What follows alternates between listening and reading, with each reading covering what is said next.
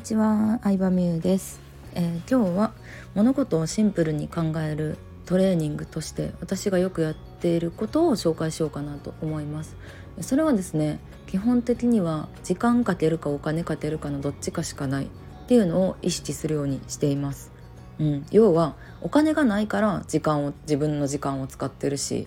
うん、で時間を買うためにお金を使ってるしってことなんですよね。まあ、具体的に分かりやすい例だと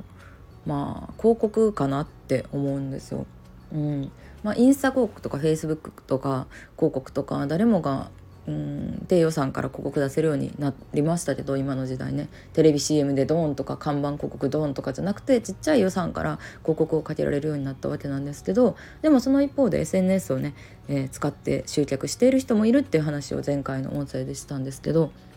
でも SNS ってただって見えるけどやっぱ自分の命というか時間を使ってるっていうこともあるので、まあ、得意だったら続けるのはあり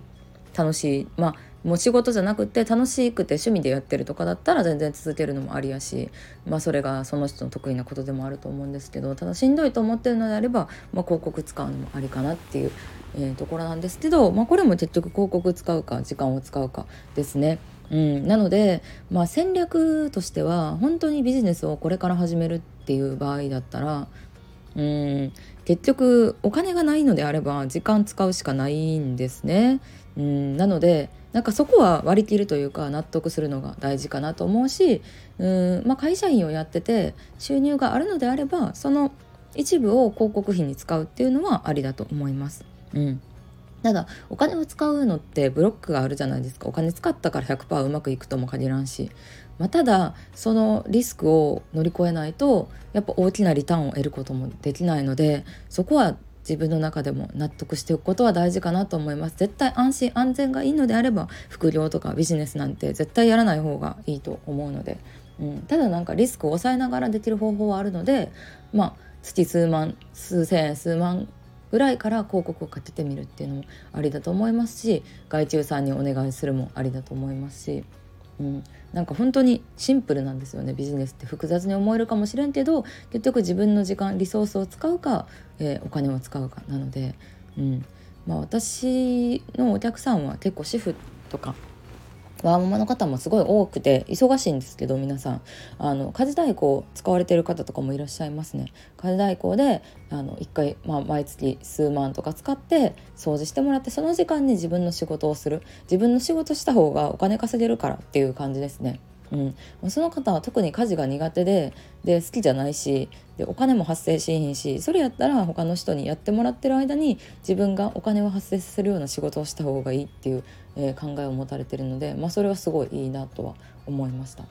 なので何かやる時に、まあ、方法っていろあるんですよ SNS 投稿が苦手や誰かにやってもらうもありやし集客するのが目的であれば広告使うもありやし誰かに宣伝してもらうとかもありですけど、まあ、ただでやってもらうってことはないので、まあ、結局お金使うか時間使うかそして自分がどっちが向いてるか、うん、今の場合どっちをやった方がいいかなっていうところでやっていくって感じですね。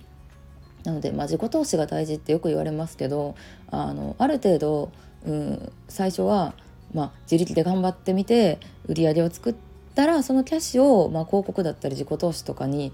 つぎ込んでいってちゃんと自分でスキル上げたりとか宣伝力を上げていかないと、まあ、次のステージに進めないのでやっぱ怖いですよ私も。常に。うん、今までいろいろこ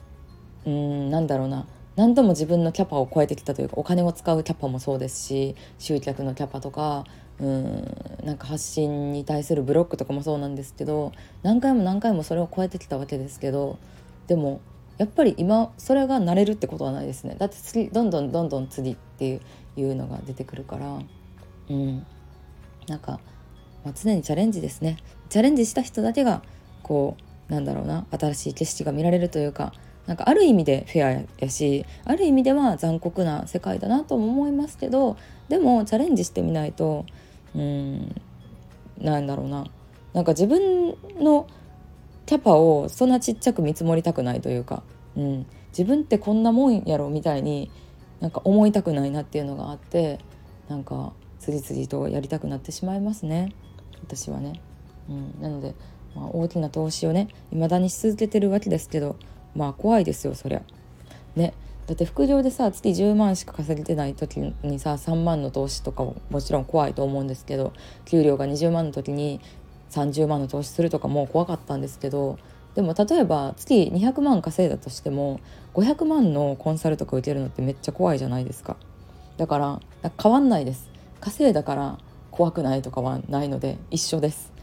うん、まああのそうちょっと話それたんですけどでも結局時間を使うかお金を使うかのどちらかなのでうんそうですね、